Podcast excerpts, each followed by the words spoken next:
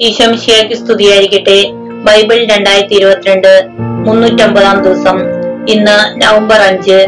ഇന്നത്തെ വായന ബൈബിളിലെ നാൽപ്പത്തി ഒമ്പതാമത്തെ പുസ്തകമായ വിശുദ്ധ ലൂക്കായുടെ പുസ്തകത്തിൽ നിന്നും അധ്യായങ്ങൾ പത്തൊമ്പത് മുതൽ ഇരുപത് വരെ. അധ്യായം പത്തൊമ്പത്. സക്കേബൂസിന്റെ ഭവനത്തിൽ. യേശു ജെറിക്കോയിൽ പ്രവേശിച്ച് അതിലൂടെ കടന്നു പോവുകയായിരുന്നു അവിടെ സക്കേബൂസ് എന്നു പേരായ ഒരാളുണ്ടായിരുന്നു അവൻ ചുങ്കക്കാരിൽ പ്രധാനനും ധനികനുമായിരുന്നു യേശു ആരെന്ന് കാണാൻ അവൻ ആഗ്രഹിച്ചു. പൊക്കം കുറവായിരുന്നതിനാൽ ജനക്കൂട്ടത്തിൽ നിന്നുകൊണ്ട് അത് സാധ്യമായിരുന്നില്ല. യേശുവിനെ കാണാൻ വേണ്ടി അവൻ മുമ്പേ ഓടി. ഒരു സിക്കമൂർ മരത്തിൽ കയറിയിരുന്നു. യേശു അതിലെയാണ് കടന്നു പോകാനിരുന്നത് അവിടെ എത്തിയപ്പോൾ അവൻ മുകളിലേക്ക് നോക്കി പറഞ്ഞു സക്കേവൂസ് വേഗം ഇറങ്ങി വരിക. ഇന്ന് എനിക്ക് നിന്റെ വീട്ടിൽ താമസിക്കേണ്ടിയിരിക്കുന്നു. അവൻ തിടുക്കത്തിൽ ഇറങ്ങിച്ചെന്ന് സന്തോഷത്തോടെ അവനെ സ്വീകരിച്ചു. ഇത് കണ്ടപ്പോൾ അവരെല്ലാവരും വെറുപെറുത്തു ഇവൻ പാപിയുടെ വീട്ടിൽ അതിഥിയായി താമസിക്കുന്നല്ലോ. സക്കേവൂസ് എഴുന്നേറ്റ് പറഞ്ഞു കർത്താവെ ഇതാ എന്റെ സ്വത്തിൽ പകുതി ഞാൻ ദരിദ്രർക്ക് കൊടുക്കുന്നു ആരുടെയെങ്കിലും വക വഞ്ചിച്ചെടുത്തിട്ടുണ്ടെങ്കിൽ നാലിരട്ടിയായി തിരിച്ചു കൊടുക്കുന്നു. യേശു അവനോട് പറഞ്ഞു ഇന്ന് ഈ ഭവനത്തിന് രക്ഷ ലഭിച്ചിരിക്കുന്നു. ഇവനും അബ്രാഹത്തിന്റെ പുത്രനാണ്. നഷ്ടപ്പെട്ടു പോയതിനെ കണ്ടെത്തി രക്ഷിക്കാനാണ് മനുഷ്യപുത്രൻ വന്നിരിക്കുന്നത്. പത്ത് നാണയത്തിന്റെ ഉപമ. അവർ ഇത് കേട്ടുകൊണ്ടിരിക്കുമ്പോൾ അവൻ തുടർന്ന് ഒരു ഉപമ പറഞ്ഞു കാരണം അവൻ ജെറുസലേമിന് സമീപത്തായിരുന്നു. ദൈവരാജ്യം ഉടൻ വന്നു ചേരുമെന്ന് അവർ വിചാരിക്കുകയും ചെയ്തിരുന്നു. അവൻ പറഞ്ഞു ഒരു പ്രഭു രാജപദവി സ്വീകരിച്ച് തിരിച്ചു വരാൻ വേണ്ടി ദൂരത്തേക്ക് പോയി. അവൻ ഭൃത്യന്മാരിൽ പത്തുപേരെ വിളിച്ച് പത്തു നാണയം അവരെ ഏൽപ്പിച്ചുകൊണ്ട് പറഞ്ഞു ഞാൻ തിരിച്ചു വരുന്നതുവരെ നിങ്ങൾ ഇതുകൊണ്ട് വ്യാപാരം ചെയ്യുവിൻ. അവൻ അവന്റെ പൗരന്മാർ അവനെ വെറുത്തിരുന്നു.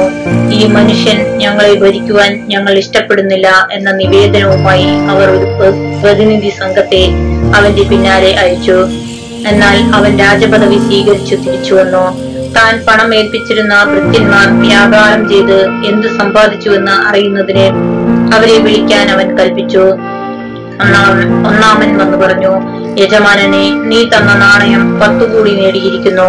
അവൻ പറഞ്ഞു കൊള്ളാം. നല്ലവനായ ഭൃത്യ ചെറിയ കാര്യത്തിൽ വിശ്വസ്തനായിരുന്നതുകൊണ്ട് പത്തു നഗരങ്ങളുടെ മേൽ നീ അധികാരിയായിരിക്കും. രണ്ടാമൻ വന്നു പറഞ്ഞു യജമാനനെ നീ തന്ന നാണയം അഞ്ചു കൂടി നേടിയിരിക്കുന്നു. യജമാനൻ അവനോട് പറഞ്ഞു അഞ്ച് നഗരങ്ങളുടെ മേൽ നീ അധികാരിയായിരിക്കും. വേറൊരുവൻ വന്നു പറഞ്ഞു യജമാനനെ ഞാൻ തുണിയിൽ പൊതിഞ്ഞ് സൂക്ഷിച്ചിരുന്ന നിന്റെ നാണയം ഇതാ. നിന്നെ എനിക്ക് ഭയമായിരുന്നു. കാരണം നീ കർക്കശനും വയ്ക്കാത്തത് എടുക്ക എടുക്കുന്നവനും വിതയ്ക്കാത്തത് കൊയ്യുന്നവനുമാണ്. അവൻ പറഞ്ഞു ദുഷ്ടഭൃത്യ നിന്റെ വാക്കുകൊണ്ട് തന്നെ നിന്നെ ഞാൻ വിധിക്കും. ഞാൻ കർക്കശനും വെക്കാത്തത് എടു- എടുക്കുന്നവനും വിതയ്ക്കാത്തത് കൊയ്യുന്നവനുമാണെന്ന് നീ അറിഞ്ഞിരുന്നുവല്ലോ. പിന്നെ നീ എന്തുകൊണ്ട് പണമിടപാടുകാരെ എന്റെ പണം ഏൽപ്പിച്ചില്ല എങ്കിൽ ഞാൻ മടങ്ങി വന്നപ്പോൾ പലിശയോടുകൂടി അത് തിരിച്ചു വാങ്ങുമായിരുന്നില്ലേ? അവൻ ചുറ്റും നിന്നിരുന്നവരോട് പറഞ്ഞു അവനിൽ നിന്ന് ആ നാണയമെടുത്ത് പത്ത് നാണയമുള്ളവന് കൊടുക്കുക. അവർ അവനോട് യജമാനനെ അവന് പത്ത് നാണയമുണ്ടല്ലോ എന്ന് പറഞ്ഞു. ഞാൻ നിങ്ങളോട് പറയുന്നു ഉള്ളവന് കൊടുക്കപ്പെടും ഇല്ലാത്തവനിൽ നിന്ന് ഉള്ളതുപോലും എടുക്കപ്പെടും. ഞാൻ ഭരിക്കുന്നത് ഇഷ്ടമില്ലാതിരുന്ന എന്റെ ശത്രുക്കളെ ഇവിടെ കൊണ്ടുവന്ന് എന്റെ മുമ്പിൽ വെച്ച് കൊന്നുകളയുവിൻ.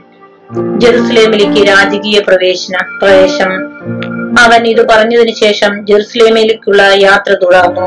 ഒലിവു മലയ്ക്കകിരെ അരികെയുള്ള ബദാനിയ എന്നീ സ്ഥലങ്ങളെ സമീപിച്ചപ്പോൾ അവൻ രണ്ട് ശിഷ്യന്മാരെ പ്രകാരം നിർദ്ദേശിച്ചയച്ചു. എതിരെ കാണുന്ന ഗ്രാമത്തിലേക്ക് പോകുവിൻ. അവിടെ ചെല്ലുമ്പോൾ ആരും ഒരിക്കലും കയറി കയറിയിട്ടില്ലാത്ത ഒരു കഴുതക്കുട്ടിയെ കെട്ടിയിട്ടിരിക്കുന്നത് കാണും. അതിനെ അഴിച്ചു കൊണ്ടുവരിക നിങ്ങൾ അതിനെ അഴിക്കുന്നത് എന്തിനെന്ന് എന്തിനെന്ന് ആരെങ്കിലും ചോദിച്ചാൽ കർത്താവിന് അതിനെ കൊണ്ട് ആവശ്യമുണ്ട് എന്ന് പറയുക. അയക്കപ്പെട്ടവർ പോയി യേശു പറഞ്ഞതുപോലെയും കണ്ടു. അവർ കഴുതക്കുട്ടിയെ അഴിക്കുമ്പോൾ അതിന്റെ ഉടമസ്ഥർ അവരോട് നിങ്ങൾ എന്തിനാണ് കഴുതക്കുട്ടിയെ അഴിക്കുന്നതെന്ന് ചോദിച്ചു. കർത്താവിന് ഇതിനെ കൊണ്ട് ആവശ്യമുണ്ട് എന്ന് അവർ പറഞ്ഞു. അവർ അതിനെ യേശുവിന്റെ അടുക്കൽ കൊണ്ടുവന്നു. തങ്ങളുടെ വസ്ത്രങ്ങൾ കഴുതക്കുട്ടിയുടെ പുറത്ത് വിരിച്ച് അവർ യേശുവിനെ ഇരുത്തി. അവൻ കടന്നു പോകുമ്പോൾ അവർ വഴിയിൽ തങ്ങളുടെ വസ്ത്രങ്ങൾ വിരിച്ചു. അവൻ പട്ടണത്തോടടുത്ത് ഒലിവു മലയുടെ ചെരുവിന് സമീപത്തെത്തിയപ്പോൾ ശിഷ്യഗണം മുഴുവൻ സന്തോഷിച്ച് തങ്ങൾ കണ്ട എല്ലാ അത്ഭുത പ്രവർത്തികളെയും പറ്റി ഉച്ചത്തിൽ ദൈവത്തെ സ്തുതിക്കാൻ തുടങ്ങി. കർത്താവിന്റെ നാമത്തിൽ വരുന്ന രാജാവ് അനുഗ്രഹീതൻ സ്വർഗത്തിൽ സമാധാനം അത്യുന്നതങ്ങളിൽ മഹത്വം എന്ന് അവർ ആർത്തു വിളിച്ചു ജനക്കൂട്ടത്തിൽ ഉണ്ടായിരുന്ന ചില ഫെരിസെയർ അവനോട് പറഞ്ഞു ഗുരു നിന്റെ ശിഷ്യന്മാരെ ശാസിക്കുക. അവൻ പ്രതിവചിച്ചു ഇവർ മൗനം ഭജിച്ചാൽ ഈ കല്ലുകൾ ആർത്ത് വിളിക്കുമെന്ന് ഞാൻ നിങ്ങളോട് പറയുന്നു. അവൻ അടുത്തു വന്ന് പട്ടണം കണ്ടപ്പോൾ അതിനെക്കുറിച്ച് വിലപിച്ചുകൊണ്ട് പറഞ്ഞു സമാധാനത്തിനുള്ള മാർഗങ്ങൾ ഈ ദിവസത്തിലെങ്കിലും നീ അറിഞ്ഞിരുന്നെങ്കിൽ. എന്നാൽ അവ ഇപ്പോൾ നിന്റെ ദൃഷ്ടിയിൽ നിന്ന് മറയ്ക്കപ്പെട്ടിരിക്കുന്നു. ശത്രുക്കൾ നിനക്ക് ചുറ്റും പാളയം പിടിച്ച് നിന്നെ വളയുകയും എല്ലാ ഭാഗത്തു നിന്നും നിന്നെ ഞെരുക്കുകയും ചെയ്യുന്ന ദിവസങ്ങൾ വരും. നിന്നെയും നിന്റെ മക്കളെയും നശിപ്പിക്കുകയും നിന്നിൽ കല്ലിന്മേൽ കല്ല് ശേഷിപ്പിക്കാതിരിക്കുകയും ചെയ്യും. എന്തെന്നാൽ നിന്റെ സന്ദർശന ദിനം നീ അറിഞ്ഞില്ല. ദേവാലയ ശുദ്ധീകരണം. അനന്തരം അവൻ ദേവാലയത്തിൽ പ്രവേശിച്ച് അവിടെ കച്ചവടം നടത്തിക്കൊണ്ടിരുന്നവരെ പുറത്താക്കാൻ തുടങ്ങി. അവൻ അവരോട് പറഞ്ഞു എന്റെ ആലയം പ്രാർത്ഥനാലയം എന്ന് എഴുതപ്പെട്ടിരിക്കുന്നു. നിങ്ങളോ അതിനെ കവർച്ചക്കാരുടെ ഗുഹയായി മാറ്റിയിരിക്കുന്നു. അവൻ ദിവസവും ദേവാലയത്തിൽ പഠിപ്പിച്ചിരുന്നു. പുരോഹിത പ്രമുഖന്മാരും നിയമജ്ഞരും ജനപ്രമാണികളും അവനെ നശിപ്പിക്കാൻ മാർഗം അന്വേഷിച്ചുകൊണ്ടിരുന്നു എന്നാൽ അവർക്ക് ഒന്നും ചെയ്യാൻ കഴിഞ്ഞില്ല. കാരണം ജനങ്ങളെല്ലാം അവന്റെ വാക്കുകളിൽ മുഴുകി അവനെ വിട്ടുപോകാതെ നിന്നു. ഇരുപതാം അധ്യായം. യേശുവിന്റെ അധികാരം. ഒരു ദിവസം അവൻ ദേവാലയത്തിൽ ജനങ്ങളെ പഠിപ്പിക്കുകയും സുവിശേഷം പ്രസംഗിക്കുകയും ചെയ്തുകൊണ്ടിരിക്കുമ്പോൾ പുരോഹിത പ്രമ പ്രമുഖന്മാരും നിയമജ്ഞരും ജനപ്രമാണികളോടുകൂടി അവിടെ അടുത്തു വന്നു. അവർ അവനോട് പറഞ്ഞു എന്തധികാരത്താലാണ് നീ ഇതൊക്കെ ചെയ്യുന്നത്? അഥവാ നിനക്ക് ഈ അധികാരം നൽകിയതാരാണ്? എന്ന് ഞങ്ങളോട് പറയുക. അവൻ മറുപടി പറഞ്ഞു ഞാനും നിങ്ങളോട് ഒന്ന് ചോദിക്കട്ടെ? ഉത്തരം പറയുവിൻ. യോഹന്നാന്റെ ജ്ഞാനസ്നാനം സ്വർഗത്തിൽ നിന്നോ മനുഷ്യരിൽ നിന്നോ അവർ പരസ്പരം ആലോചിച്ചു. സ്വർഗത്തിൽ നിന്ന് എന്ന് നാം പറഞ്ഞാൽ പിന്നെ എന്തുകൊണ്ട് നിങ്ങൾ അവനെ വിശ്വസിച്ചില്ല എന്ന് അവൻ ചോദിക്കും. മനുഷ്യരിൽ നിന്ന് എന്ന് പറഞ്ഞാൽ ജനങ്ങളെല്ലാം നമ്മെ കല്ലെറിയും. എന്തെന്നാൽ യോഹന്നാൻ ഒരു പ്രവാചകനാണ് എന്ന് അവർ വിശ്വസിച്ചിരുന്നു. അതിനാൽ അവർ മറുപടി പറഞ്ഞു എവിടെ നിന്ന് എന്ന് ഞങ്ങൾക്കറിഞ്ഞുകൂടാ? അപ്പോൾ യേശു പറഞ്ഞു എന്റെ അധികാരത്താലാണ് ഞാൻ ഇത് ചെയ്യുന്നതെന്ന് ഞാനും നിങ്ങളോട് പറയുന്നില്ല. മുന്തിരിത്തോട്ടവും കൃഷിക്കാരും. അവൻ ജനങ്ങളോട് ഈ ഉപമ പറഞ്ഞു. ഒരു മനുഷ്യൻ ഒരു മുന്തിരിത്തോട്ടം നട്ടുപിടിപ്പിച്ചു. അത് കൃഷിക്കാരെ ഏൽപ്പിച്ചതിന് ശേഷം ദീർഘനാളത്തേക്ക് അവിടെ നിന്ന് പോയി.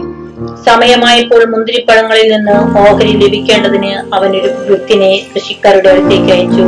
എന്നാൽ കൃഷിക്കാർ അവനെ അടിക്കുകയും വെറും കൈയോടെ തിരിച്ചയക്കുകയും ചെയ്തു. അവൻ മറ്റൊരു വൃത്തിനെ അയച്ചു. അവനെയും അവർ അടിക്കുകയും അപമാനിക്കുകയും വെറുകയോ കൈയോ വെറും കൈയോടെ തിരിച്ചയക്കുകയും ചെയ്തു. അവൻ മൂന്നാമതൊരുവനെ അയച്ചു. അവർ അവനെ പരിക്കേൽപ്പിക്കുകയും പുറത്തേക്ക് എറിയുകയും ചെയ്തു.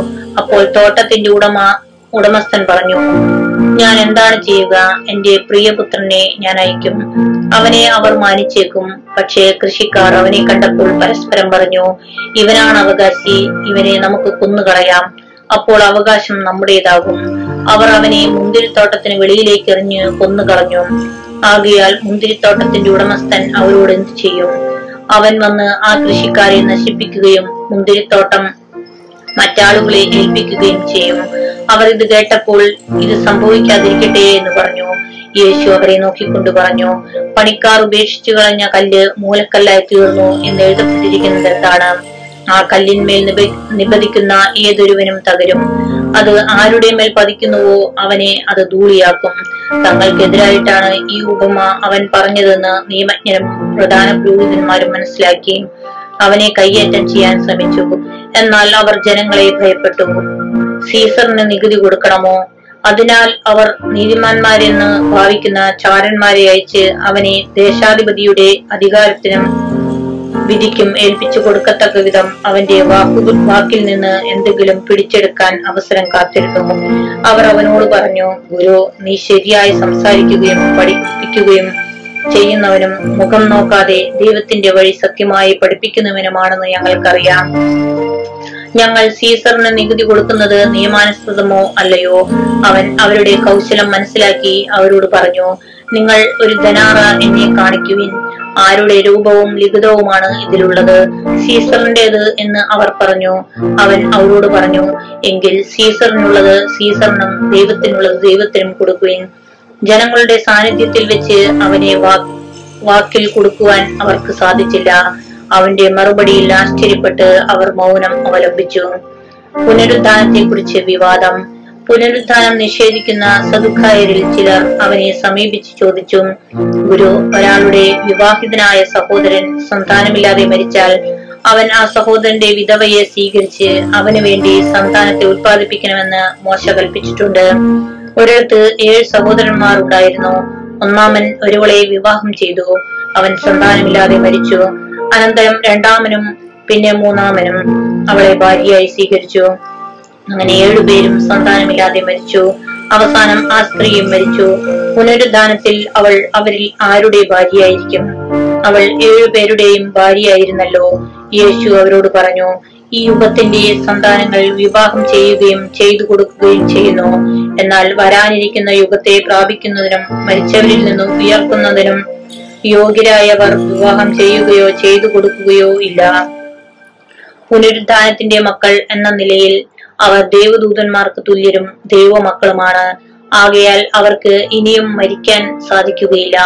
മോശ മോശ പോലും ഉൾപ്പെടപ്പിങ്കൽ വെച്ച് കർത്താവിനെ അബ്രാഹത്തിന്റെ ദൈവമെന്നും ഇസ്ഹാക്കിന്റെ ദൈവമെന്നും യാക്കൂബിന്റെ ദൈവമെന്നും വിളിച്ചുകൊണ്ട് മരിച്ചവർ ഉയർക്കുമെന്ന് കാണിച്ചു തന്നിട്ടുണ്ട് കാണിച്ചു തന്നിട്ടുണ്ട്. അവിടുന്ന് മരിച്ചവരുടെയല്ല ജീവിക്കുന്നവരുടെ ദൈവമാണ്. അവിടത്തേക്ക് എല്ലാവരും ജീവിക്കുന്നവർ തന്നെ. നിയമജ്ഞരിൽ ചിലർ ഗുരു നീ ശരിയായി സംസാരിക്കുന്നു എന്ന് പറഞ്ഞു. അവരോട് എന്തെങ്കിലും ചോദിക്കാൻ പിന്നീട് അവർ മുതിർന്നില്ല. ക്രിസ്തു ദാവീദിന്റെ പുത്രൻ അപ്പോൾ അവൻ അവരോട് ചോദിച്ചു ക്രിസ്തു ദാവീദിന്റെ പുത്രനാണ് എന്ന് പറയാൻ എങ്ങനെ കഴിയും? ദാവീദ് തന്നെയും സങ്കീർത്തനങ്ങളിൽ സങ്കീർത്തന പുസ്തകത്തിൽ പറയുന്നു കർത്താവ് എന്റെ കർത്താവിനോട് അരുളി ചെയ്തു ഞാൻ നിന്റെ ശത്രുക്കളെ നിനക്ക് പാദപീഠമാക്കുവോളം നീ എന്റെ വലത്തുഭാഗത്തിരിക്കുക. ദാവീദ് അവനെ കർത്താവ് എന്ന് വിളിക്കുന്നു. പിന്നെ എങ്ങനെയാണ് അവൻ ദാവീദിന്റെ പുത്രനാകുന്നത്?